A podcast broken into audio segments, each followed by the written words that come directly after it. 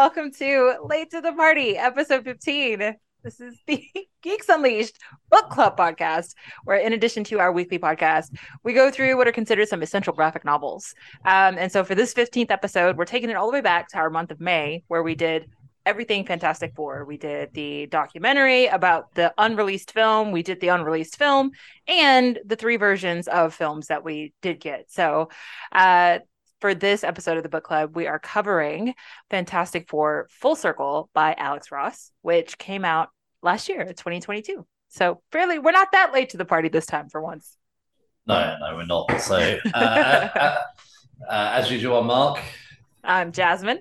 And we're joined this week. Uh, well, this week. I mean, this, we, last time we did it, it was in December, so it's been a while. uh, we're joined this on, on, this book club occasion by Stef, uh, for, aka uh, Missing Lynk. Uh, Stef, welcome to the book club. Glad to be here. I, have uh, been meaning to do this for quite some time, so I'm, I'm glad I finally made it. Uh, well, yeah, I know. We, have invited you. We've invited you a few times, but glad that the stars have aligned this time around, and uh, yeah, managed to get you on. So, um, but yeah, so I know, like Jasmin teed it up a little bit about late to the party, but this was a book that was very much hyped last year, and I th- I felt that it would be a nice addition to the book club considering what we did in May. So, yeah, it fits. It all, it's almost like we planned it on purpose.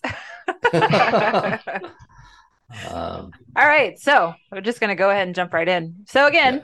Fantastic Four. Uh, the first appearance of the Fantastic Four was their very own book, Fantastic Four, number one, November 1961. And the Fantastic Four was created by Stan Lee and Jack Kirby. It is comprised of four people. Shocking. Uh, ben Grimm, aka The Thing, Reed Richards as Mr. Fantastic, Sue Storm as the Invisible Woman, and Johnny Storm as Human Torch. Uh, the art and script of this book is by Alex Ross, colors by Alex Ross and Josh Johnson, and lettering is by Ariana Maher. So, and that is it. It's quite a tight knit group. So, um, before we go into the actual book itself, it'd be good to understand everyone's sort of familiarity with the characters and the comics themselves. And actually, Stef, we'll, we'll start with you. What, what's your familiarity? You know, how much have you read of the comic books themselves or the the films? You know, what kind of you know, where are you at with this before you jumped into this book? Um, you know, I've always been aware of Fantastic Four. They're, you know, Marvel's first family, but um, out of all the main Marvel properties, I got to be honest and say that um, Fantastic Four is probably my least favorite. Not to say that they're bad. I just something I never kept up with. Um, you know, I watched cartoons when they came out. There was like a, a 90s cartoon, early 90s, mid 90s. When I was a kid, seen the movies, all of them. Not the um, unreleased one though. I do have to watch that. But um, I started reading Fantastic Four maybe 2000 off and on 2004 2005 uh, mark waid was on it at the time mm-hmm. and i started reading consistently probably civil war um, when black panther and storm came on and then through mark Millar and uh, jonathan hickman so i'm you know i'm uh, i'm familiar with him but i i'm not the biggest fan i'd say that was a long way of saying it sorry that's all right oh, that's fine it's good to hear your thoughts it's good to hear your thoughts indeed uh, do you have a favorite Fantastic Four member? Hmm. You know, when I was a kid, it was probably Human Torch. Johnny mm-hmm. Storm's just the cool guy, you know, flame on. But uh, over the years, it's grown to be Ben Grimm, the thing. You know, mm-hmm. uh, he's a very and uh, I don't want to say endearing. It's sort of endearing, but he's got a good heart for someone who, you know, in reality would receive a lot of crap and probably turn out to be bitter. You know, people are always like, "Oh, look at that thing or that freak," mm-hmm. something like that. So yeah, thing. What about you, Jasmin? What's your familiarity with these characters? And I know I know you covered quite a lot in May. uh, the movies. I had never ever read a Fantastic Four comic before the movies came out. Um, so my introduction would have been the very first film with uh, Ioan Gruffudd and Jessica Alba. So that's my introduction to Fantastic Four. Um, which I like those movies okay. At the time, we didn't really have too much else to compare them to, so they were they were good then. Uh, and then kind of going back and comparing them to the stuff that we have now, they're very, Mhm. very lacking. Um, but I enjoyed, I enjoyed the movies for what they were. So I liked the characters that we got in the movies, and I saw a lot of potential in the characters that they tried to give us in the reboot. Um, so it's just it's kind of too bad we're not going to get anything else coming from that group of characters. Uh, but yeah, so film is my I, other than this book, I have never actually read a Fantastic Four book, so I am I am a movie kid when it comes to them. Interesting. Nice. It's It's quite start, nice though. actually. Good start. a good, yeah. Yeah. Well, I- well, yeah. I'll, pro- I'll probably I'll come back actually and ask your opinion as a entryway in for this book in a minute. But uh, for myself, my first um, time I read the Fantastic Four was well any characters of the Fantastic Four, and the was the probably the either the last or penultimate issue of the first volume uh, during the Onslaught saga when they were having a big crossover. That was when I first came across the Fantastic Four, um, and I still remember a scene, and I can't remember if it was in their own book or one of the crossover issues with. Um, I thought it was cool, like Bishop and the Invisible Woman. Uh, like, like I thought it was cool to see an X Man Mhm. and some from the fact having never really Oh yeah. you know, it was quite new to comics, and I thought this was pretty cool seeing an X Man and a member of the Fantastic Four kind of teaming up. And I still remember that where Sue Storm was sort of sending invisible energy into Bishop because obviously part of his power is to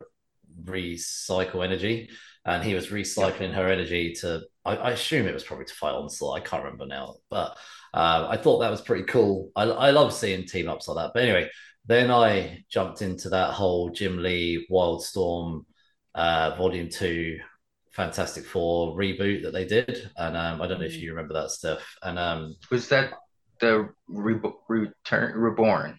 yeah, Reborn, yeah, yeah, the Okay. the He- Heroes Report when they did the Heroes Reborn, and actually out of those titles, the Fantastic Four was probably the best book that they they had.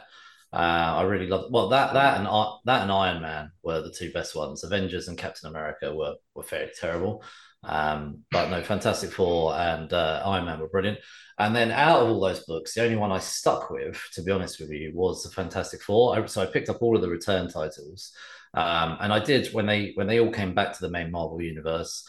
I picked up all of the sort of first few issues of each one, but the only one I carried on with was the Fantastic Four. Um, and I I loved how they sort of came back and while they'd been away, they'd lost the Baxter building and all this kind of stuff. Eventually, they did get the Baxter building back, but it became eventually Mark Waid and um, what's his name, Ringo. Um, and I read all of that run.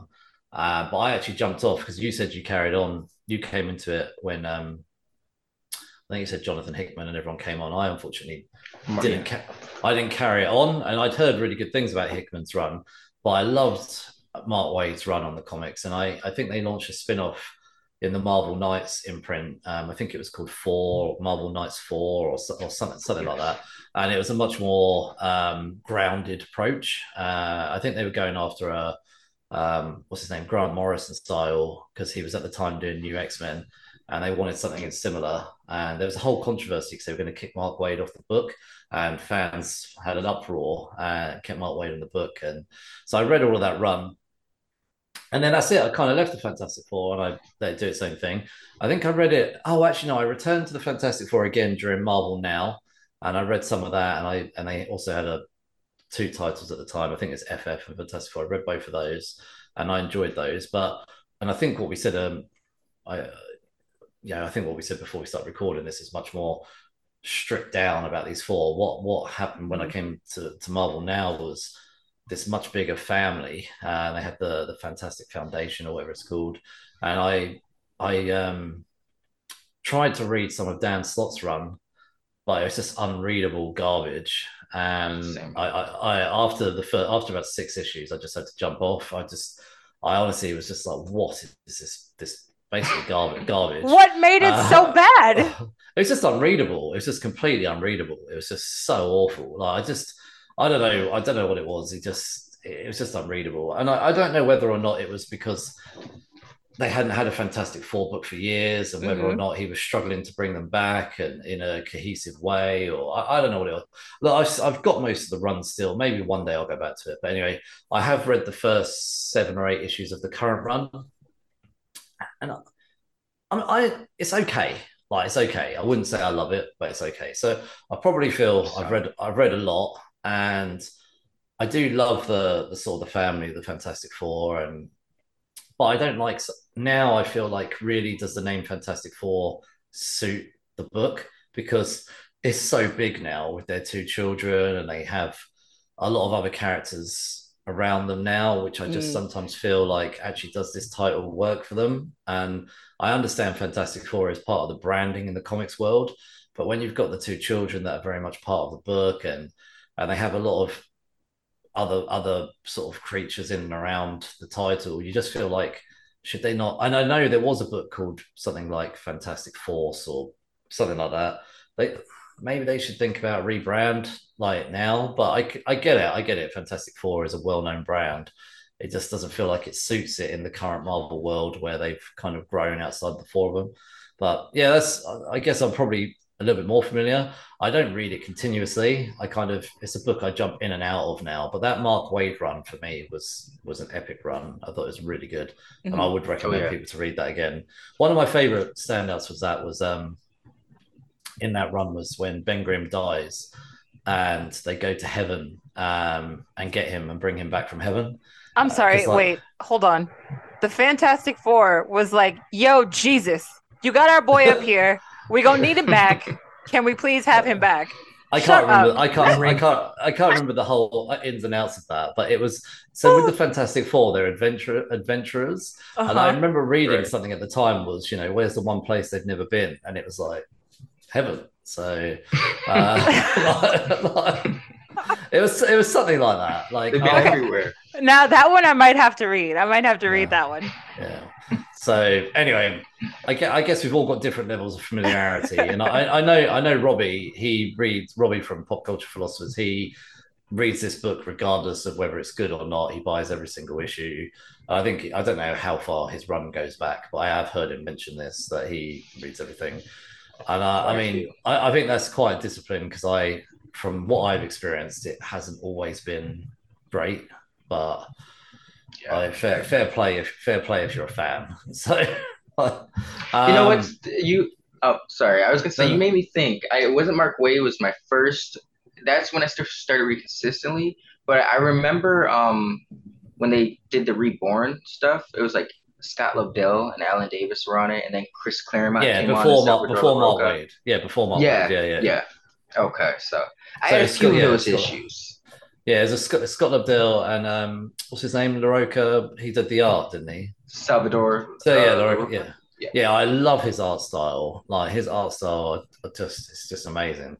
I, he did yeah. most of the Extreme X Men run, and just amazing run. I don't have it on anymore, unfortunately. I sold it, but yeah, it's a beautifully illustrated run of comics. So uh, any anything he does is, is beautiful, I think. So yeah, and then. Hmm. So, um, now let's move on to the book itself while we're here. Uh, Fantastic Four Full Circle. And um, Stef, do you want to just give us a bit of a summary on kind of the plot of the book? Um, yeah. Uh, this is. Oh?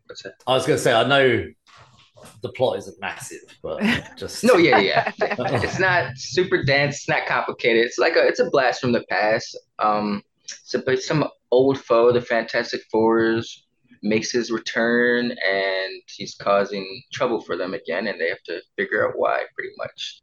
And of course, this adventure ensues because of that. So, this is a this story. This book, it is great. I enjoyed it a lot. But it's you know, if you're looking for a, a dense story or something compl- complicated, complex, it's not here. It? Art's nope. gorgeous, though.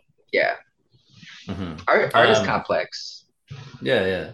Oh, we'll talk about the art in a minute. And one of the one of the next things I'd like to ask is, how did you read it? So, Stef, how did you read this? I read this on my tab- tablet actually. Mm-hmm. Um, I was not. I'm gonna get this in the hard copy, but yeah, I read this digitally, and I feel like this would read differently, way differently physically, just mm-hmm. printed on the um. Yeah, uh, yeah, I read it digitally. Sorry, guys. No, no, no, no. It's fine. I no, I I like to ask. I was digital what, too.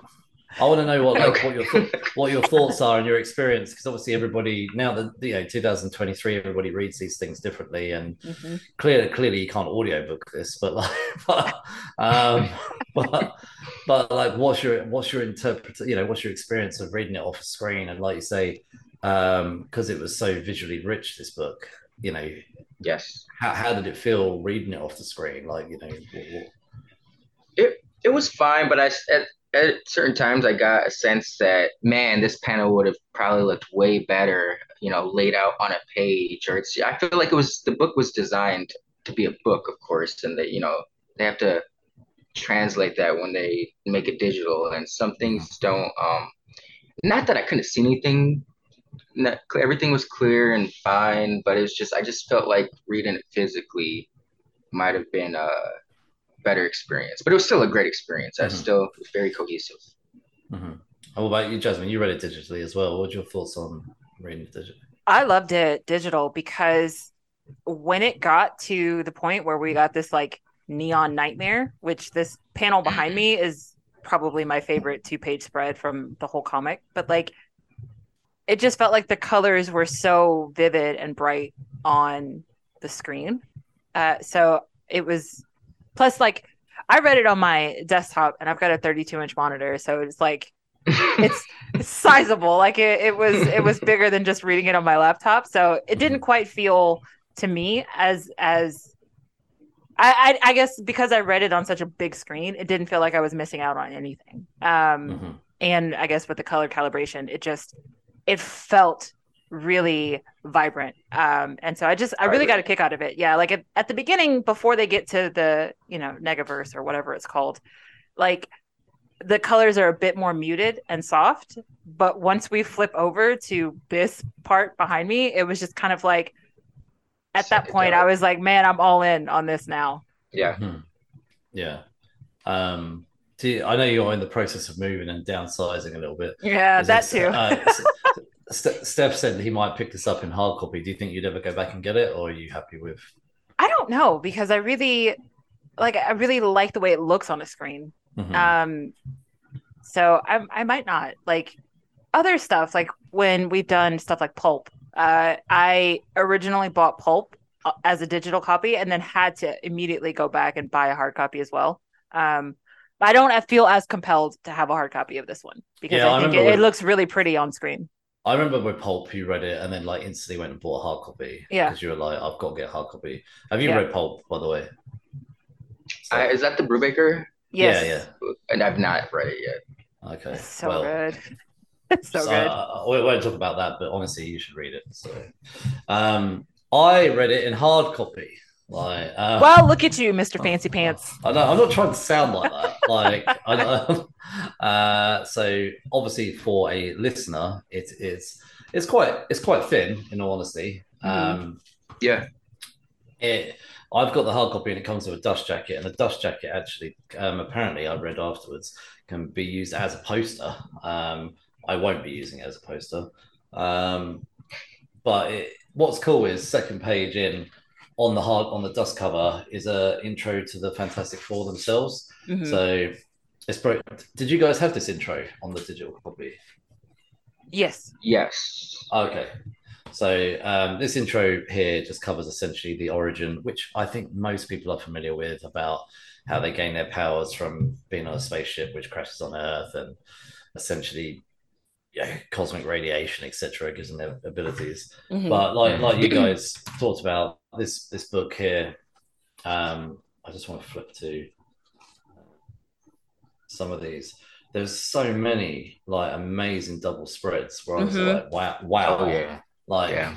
so th- this one here, when they've decided that they're going to head off to the negative zone, and I love action sequences like this where you see the four of them running, and Reed Richards is like throwing on his um, costume. I, I've seen that so Mhm. many times in in comic runs where you see the team charging towards, um, you know, t- towards the page as it were, and and you see them throwing on their costumes or whatever. I, I love seeing that double spread there, and and then the next one is when they're in the in the negative zone arriving. Traveling. It's just Oh yeah. yeah, yeah, and uh, it's just it's so visually vibrant. I loved reading this. Yeah, there's a few times I did say like up front, sorry, out loud, what like wow, like yeah, me too. Like, like every mm-hmm. time I turn the page, almost I was like, wow, this is just amazing. So I'm I'm glad I've got it in hard copy and that I can pull it out and just look at the artwork. To be honest, so yeah, yeah. Um, and I think that's quite a nice way to head across to what are our thoughts on the artwork. And and Stef, do, do you want to go first? What's what, what's your thoughts on the artwork during this book? Like the like the the, uh, the, the, as the colors and and the illustrations. I thought it was outstanding. Uh, it, I it's you know Alex Ross is someone who's known for his distinct style, and he's done it for years. So I didn't think there was like I feel like you know as with age people get set in their ways with anything and it's hard for people to change up their style so late in the game. And it's like there's a very you can tell it's him, but it's different than his usual stuff, and I uh, I respect it. I it it I Jasmin said it beforehand, but I didn't know he was going for that whole 60 70 vibe, but he definitely I felt it was very like popish, the art, you know, very pop art. Mm-hmm. But I in psychedelic, but I didn't know that was like his goal. But if that was his goal, my man knocked it out the park. Mm-hmm. Um, this feels, it, I don't know, in turn, I guess the coloring adds to it, but it, um, it feels like an old school comic book just done today, you know, like a in between issue of some old school issue. Uh, I think Stan Lee and Jack Kirby would be proud. This was a just it, like you guys were saying, every page there's something to kind of marvel at, or like, wow, look at the detail or the colors. So I was, I was really impressed. I did not think I knew I was expecting greatness because it's Alex Ross, but this really blew me away, and I was, you know, I I like to be impressed. You know, I'm like, I don't think it's good. It's gonna be good, but it's not gonna be that good. But when it like surprises me, you know, I give it its props. Yeah, I agree with what, a lot of what you said there. I didn't. I, I was actually I just pulled up uh, Alex Ross's um, biography, and I, I realized actually there's so much of his stuff I haven't read. Um, I haven't read, and I know probably going to get shot for this, but I haven't read Kingdom. I haven't read Kingdom Come. I haven't read Earth X. Um, I haven't read Marvels, and they're all and they're all on the list of things we wanted to cover on the book club, uh, and hopefully, you know, towards you know as we start to bring this back a little bit more regularly, um, hopefully we can jump into the other Alex Ross things. So I'm kind of disappointed in myself for my lack of Alex Ross coverage of my own self, but I am familiar with his art style because he, he does obviously a lot of cover work as well. And um, jumping into this, I'll be honest with you, I was like you, shocked by just how good his work is. And I, am wondering if this might be the first full Alex Ross book that I may have like fully illustrated from start to finish that I may have read. So, um, yeah. So, but anyway, Jasmin, what are your thoughts on the artwork? I loved it. And yeah. at first, like the second page, right after they do like the backstory on the Fantastic Four, there's this really kind of muted orange and blue image of the oh, group. Oh, yeah. And because we had watched the uh, unreleased version, all of these characters to me look exactly like those characters from the unreleased film.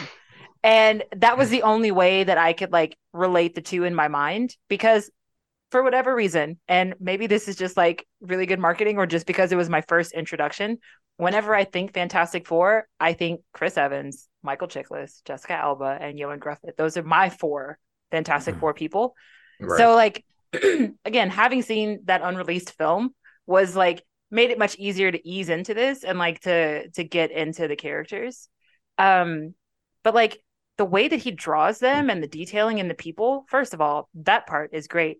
But when we get to this psychedelic trip, like it's just so over the top and extreme and it's almost just like I don't even know where to look on the page. Like there's there's something to look at yeah. everywhere. Like Yep. It's just like a feast for the eyes. It is so vibrant and pretty. And it's just, it was so fun to kind of flip through the back half of this book when the colors really, really get going when they're in the negative worlds or the negative universe. Um, and I just enjoyed that part of it so much. So it was almost like I forgot I'm supposed to be paying attention to the word bubbles. And at that point, it was like I had to go back and remember to read the text because now I'm just like looking at the pictures and flipping the pages, you know? Um, oh yeah.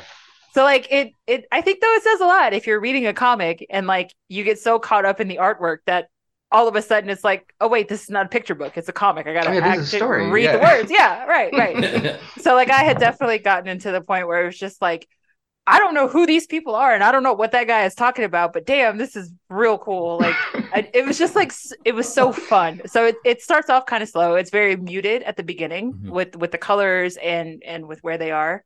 And then when they get to the new place, it's just like a color explosion and that was kind of when I was like I am along for the ride. Like I am I am totally here for it and I'm just going to see where this goes. No, I What's that? I love I love the artwork. I think it was amazing. It's some of the best artwork I've ever seen, and I'm I'm so glad I've got this in my collection now. Um, the detailing and the facial expressions, like there's a Mhm. panel quite early on with Reed Richards' face, uh, the intensity in his face, but you know the lines in his in his face, and obviously you can see the age of him as well. hmm And the Um, shading, the shading is really great in here too. Oh no, definitely, yeah, Yeah. definitely. I, th- I think the use of colors throughout, but I, I love the combination of the the sort of the talking sequences, the action sequences, like you just said, the psychedelic, and when they're in the negative zone, th- those sequences, uh, how they incorporate uh, the different tonals between uh, Mhm. flashbacks and cu- and current day, and and actually Mm. this is quite weird. Like like, and I think before we started recording. We were all saying about where does this fit in? You know, is it in between issues 45 and 46 or whatever it is? but they do it this clearly fits in somewhere or it, mm-hmm. you know a- and because obviously they reference things that happened in the past and, and but they do a mm-hmm. really good job of doing it. I know we're talking about the story here but then they how they how they do that with the different artwork. I i love Mhm. sort of the different styles of artwork. This book actually has different different styles and different layers um, and it, it's just really rich in terms of rich and vibrant.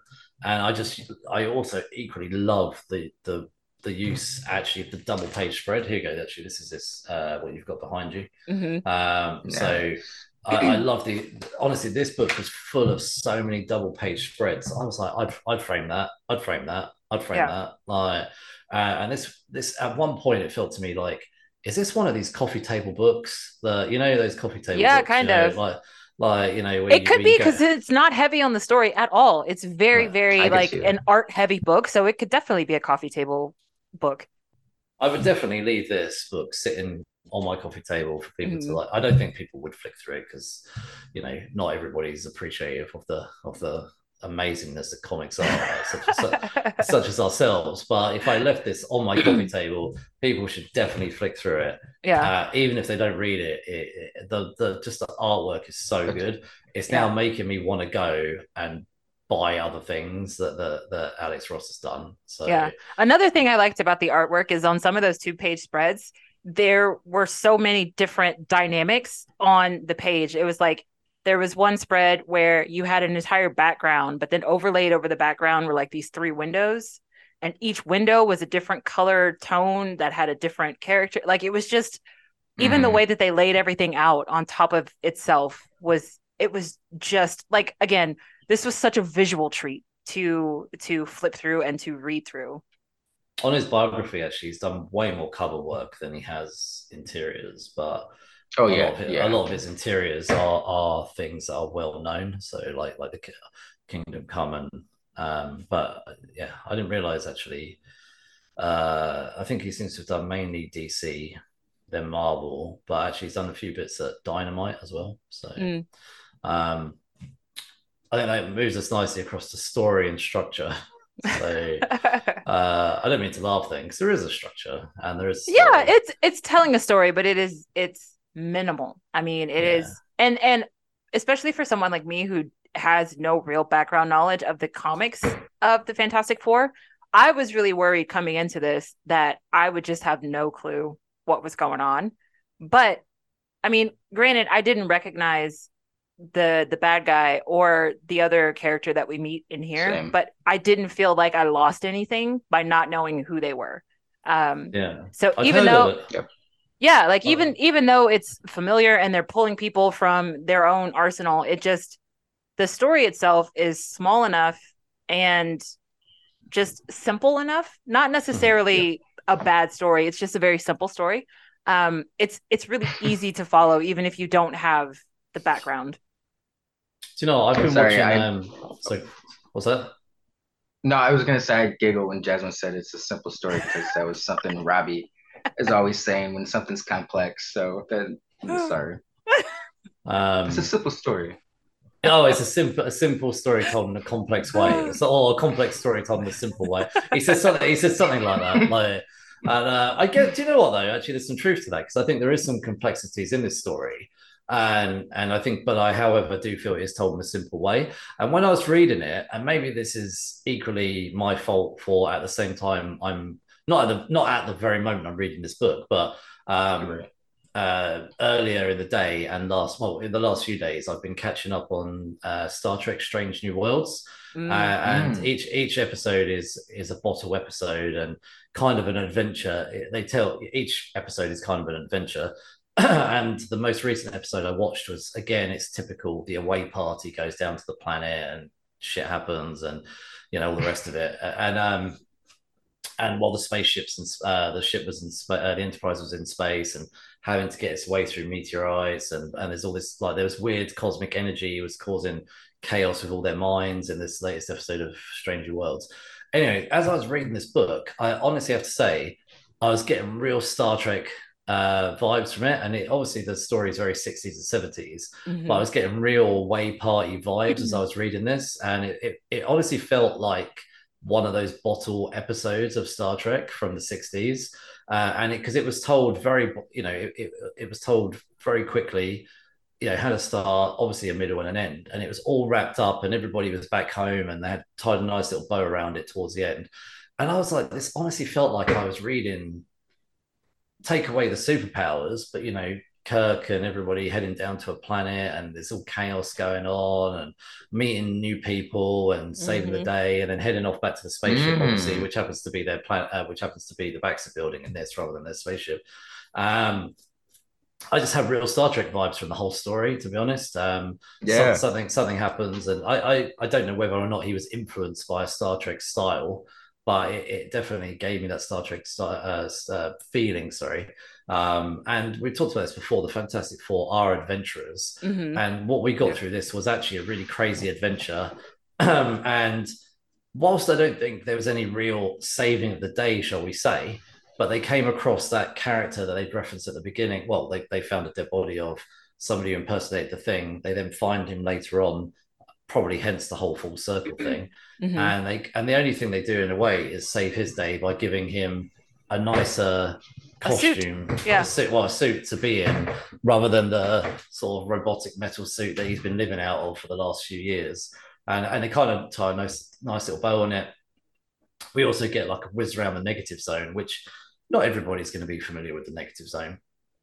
I'm aware of the negative zone and I'm aware of Anni- Annihilus. Um, other than that, everybody else is quite new to me. But I felt like it was actually quite a nice family story as well. And I loved how Sue Storm was like, no, Reed, you don't need to carry on telling me. Somebody's coming to our house, attacked our house where our kids are. Let's go. Like, Yeah. you know, they brought the fight to us. Let's bring the fight to them. And, and that's that. actually, and, and I forgot to say earlier when I asked you to about favorite characters, Sue Storm is my favorite of the Fantastic Four. I, I love her Respect. power. I love her power set. I think her power set actually is one of the most unrated power sets of of Marvel Comics. She's probably one of the most, Oh, yeah. for me, one of the most powerful characters you can have. Obviously, invisibility, force fields, and actually in the current run of the Fantastic Four, uh, they actually she raised her threat level. She managed to create an eclipse over an entire town um, for a day um, because they had Wow. to kill they had to kill off some bacteria in or something or other, and so she was able to use her powers to create an eclipse, uh, like blocking the sunlight, and and that they and actually Shield sort of spoke to us said we didn't realize how powerful you were, and for me Sue Storm is a really brilliant brilliant has a brilliant power set. But I just love moments like that where you see Sue step up to the plate. It was like, no, no one's messing with our family. Mhm. Like, let's let's go. So, and I've always loved that about Sue. I think Sue is a really strong character. So, she's the protector of the family, you know, Mhm. like she's always the one who kind of like take charge when something's not right. From what I've read, I'm not the biggest Fantastic Four fan, but she's kind of, you know, I almost, you know, I read is the leader, but I almost view Sue as the leader. You know, like they're both leaders, but Sue, I feel is like always the mama bear to everybody, like taking care of Ben, I think- Johnny, the kids, checking on Reed. Sue's You know, very it's- team first, whereas Reed is like, Yes. no, but what does the science Me say? first. And Sue is like, no, what, what are we doing to save the people? I think I think Reed, Reed's very much like mission first. Yeah, yeah. And, and Yeah. I, I- I think I think really, let's be honest, Sue, Sue Sue's in charge. Reed just thinks he's in charge. So Mhm. Yeah. Um, I, I that's how I feel anyway. So No, I, Um, I definitely agree.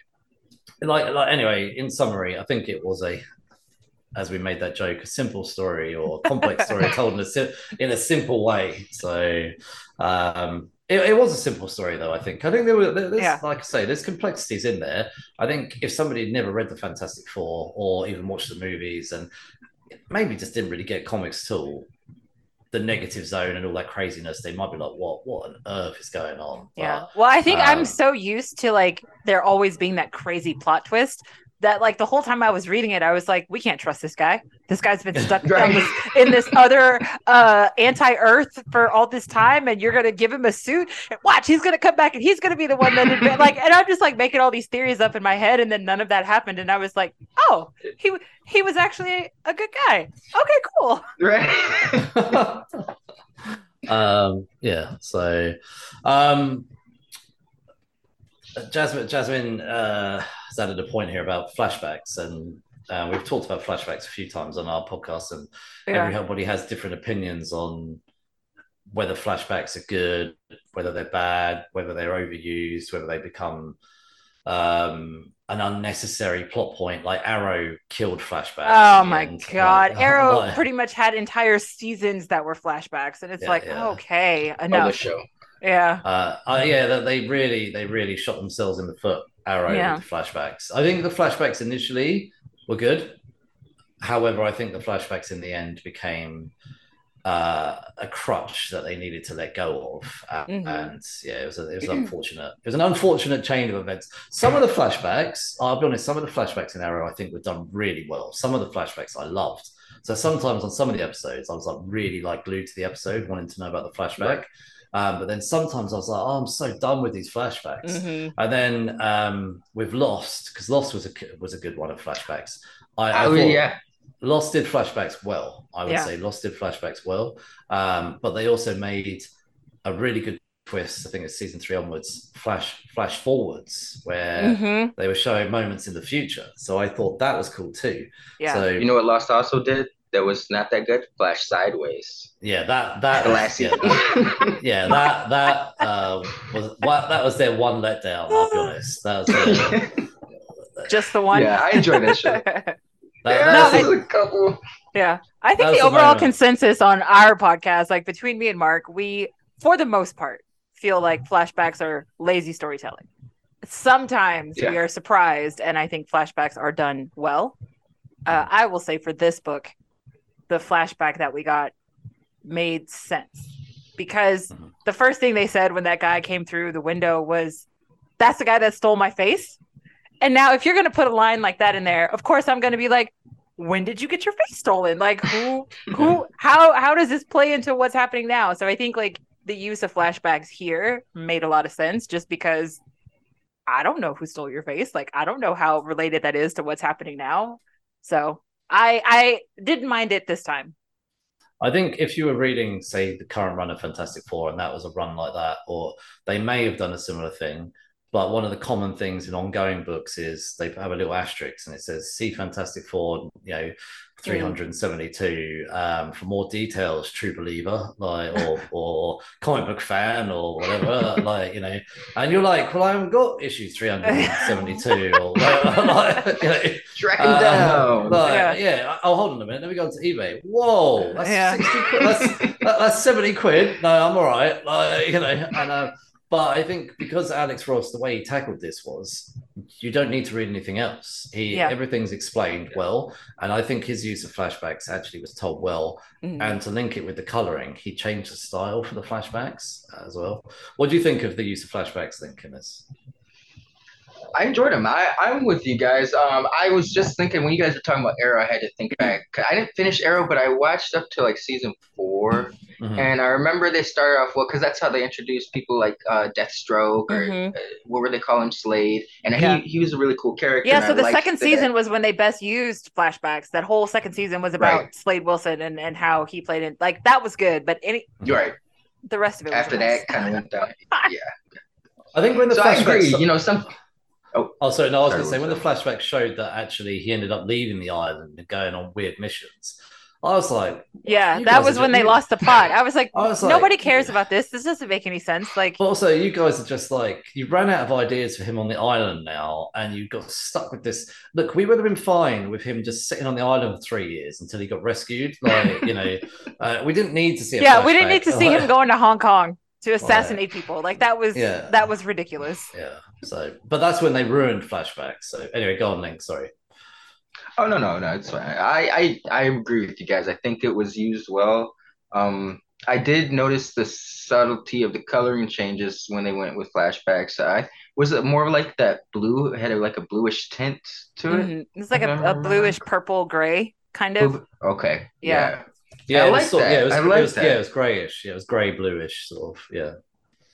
I thought that was a unique choice. Um, I find it interesting, you know, that, well, maybe the dialogue played into it, but I almost felt like the coloring was a cue as well. Um, that we as readers know that this is a flashback. I'm sure the dialogue definitely played into that, but it was an interesting usage of colors when going back to the past.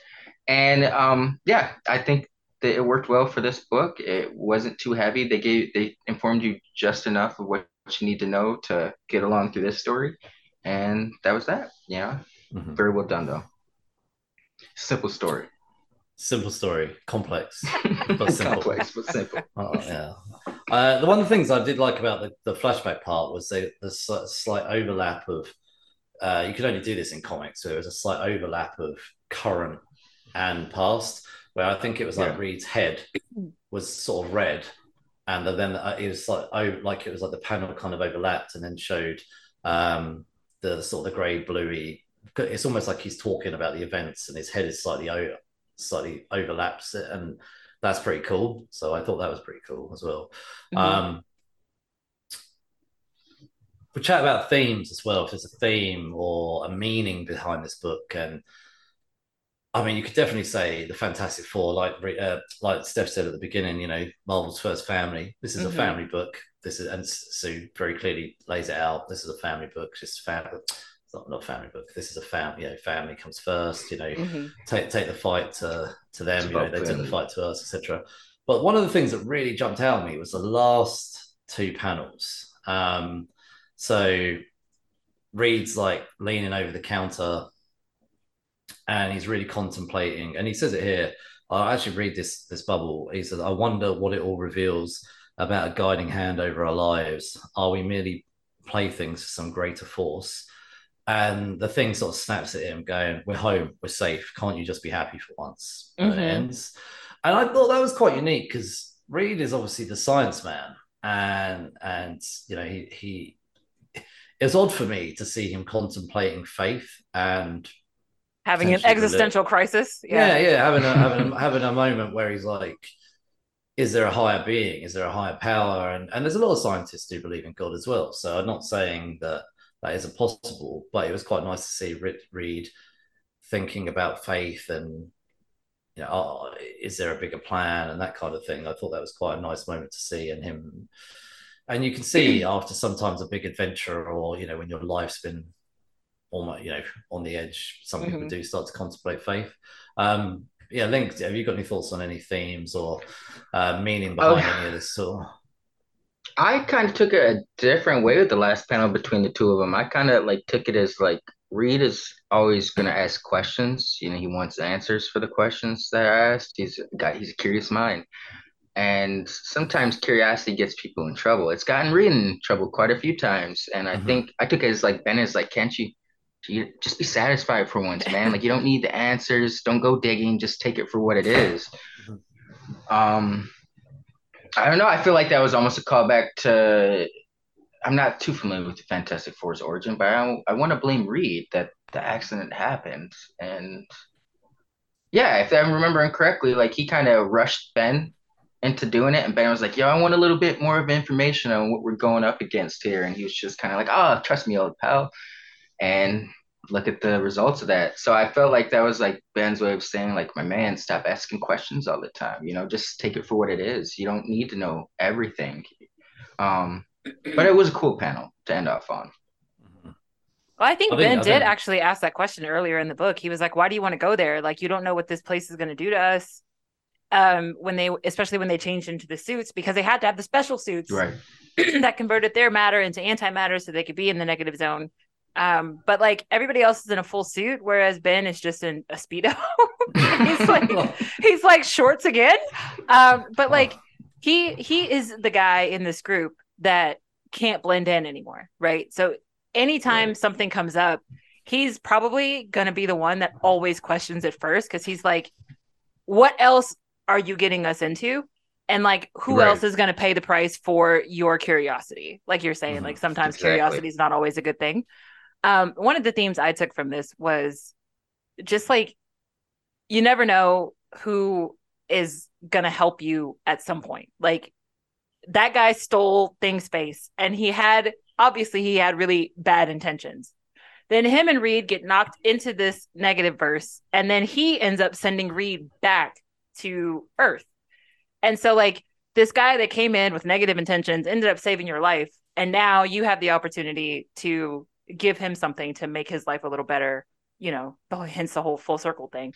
Oh, so yeah. I think a lot of it is the theme that I get is kind of like nobody is really sure like what their actions are going to bring about right like there's always some kind of domino effect or the butterfly effect as as they say so it's it's always just kind of like on the one hand what thing says us be like can't you just like enjoy this moment for what it is like why does it have to be something bigger but i can also definitely see reed pondering that over and over and over again like what if what what if yep. this was fate what if this was meant to play out this way what if this guy came into our life for a reason Whereas some other people that are a little less curious are just kind of like, we survived the day. Like that should be enough.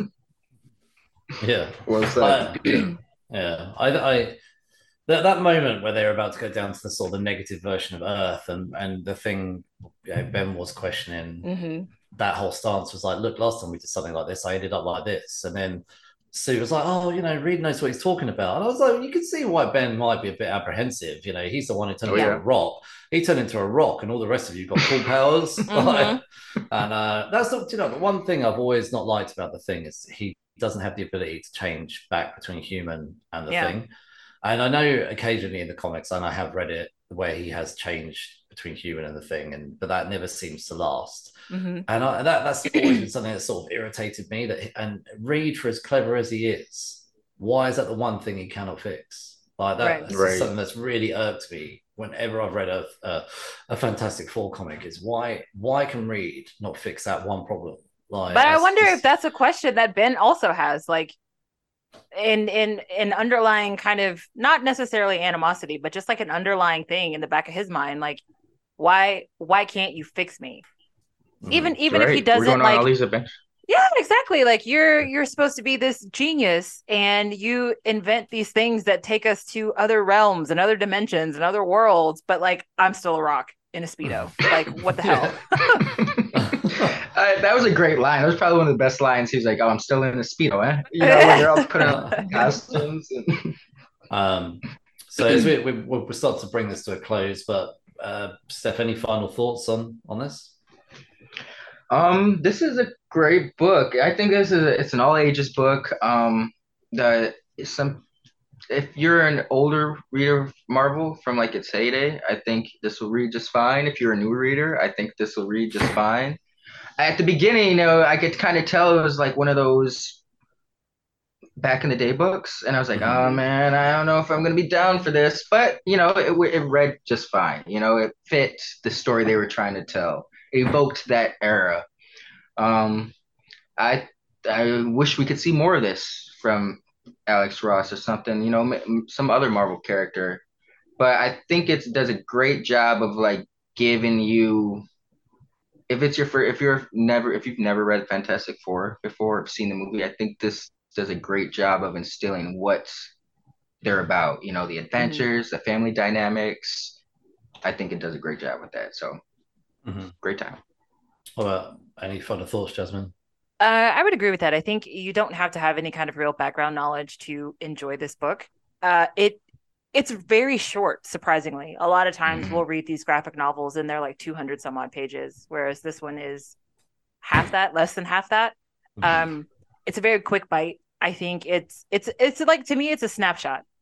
You have this yes. family that has all of these different histories and all of these different stories. They've been around since the 60s. It's a lot of history behind the Fantastic Four, but you can read this book and like Stef said, you get a really good kind of picture of who they are as a group. Um without it being so heavy or so requiring you to have so much previous knowledge. Like there's no way somebody would be able to jump into movie number 24 of the MCU and then have any idea what the hell is happening, right? Whereas this really does feel like a standalone story. It it has a beginning, yes. a middle, and an end. We uh, they go, they save the day, they come back, and you know, and then they eat sandwiches, put their pajamas on, and go to bed. Like it's a very it's a very tight kind of story. It just doesn't there there is definitely a part of me that feels like Reed at the end. It's like the what if, like, well, but what about this and and and what about this? But not to the point where it's like I feel unsatisfied. Like mm-hmm. I'm very satisfied yes. with this contained story. Um as far as like the the reading experience, it does start off slow only because I am not familiar with the characters. And like I said, if I had never seen the unreleased film, it would have been very hard for me to identify with the way that these Fantastic Four characters are drawn. Because in the three modern films, we have a much, much younger group of people. So it was very different to see them all so much older, and especially uh, to see that Sue and Reed have, Reed have kids. Um, and so, like, just getting into it. But as soon as this book hits its stride, it's just nonstop page turner from there. Um, and I just kind of enjoyed the experience of it. Like didn't have to have the background, but I still got to enjoy this really vivid, bright book. Yeah, I, I agree with everything you guys have said. I think this is a real good snapshot and it, it was very much 60s 70s vibe and it was a, a, snapshot into a simpler time for the fantastic four you know we haven't got um, various different mutants or mm-hmm. aliens running around that they've managed to i don't know adopt from the Kree Empire or whatever late, late, late, latest thing that they're doing at the time, and um, uh, it's much more stripped down to the the Fantastic Four. Their children, well, their children are, are barely in it to be honest. Yeah, uh, and you know they they cover it all. You don't need to go and pick up another issue. Everything's explained really well but it's a really beautiful book as well. Uh, I'm glad I had the opportunity to pick this up. There was a lot of hype around this book last year. I heard a lot of people talking oh, yeah. about how they really enjoyed it. I saw this on a lot of top tens of last year, and I just really wanted to make sure I, whilst I'm late to the party, uh, wanted to make sure I actually read this read this book. And yeah, no, yeah. I really enjoyed. I really enjoyed it. Uh, I would actually happily read this again. I think it was really beautiful to look at, and it, yeah, it's oh, yeah. It's, it's, a really good um, entry point to a Fantastic Four story. So yeah, you know, we um, always talk about like how would you help someone that really is not into co- like how would you help someone get into comics? This could be a really great recommendation because I think this book it's small Absolutely. enough, it's contained enough, you don't have to have the background, but it also lets people that are very new to comics see just how big of a story they can tell. And like this artwork behind me, like it's it gives them the opportunity to see why this is such an important medium. Like I feel like this tiny book still has so many important elements about comics in general that from now on oh, yeah. if if people are like okay so if you've never read a comic before where would you start i would probably recommend this as a really good starting point. point and if you kind of like the vibe and the feel and the whole experience of this book then you could probably get into a whole bunch of different um, other types of comics but i think this is a really good entry level point just because it doesn't carry the weight of the entire franchise behind it I think actually you're right there. I would definitely. This is actually something I should recommend. I I tend to recommend um Fables or Y the mm-hmm. Last Man as because you always... see you recommend stuff that's not superhero-y because it's so hard to give someone an entry point for a superhero thing just mm-hmm. because there's so much history behind it.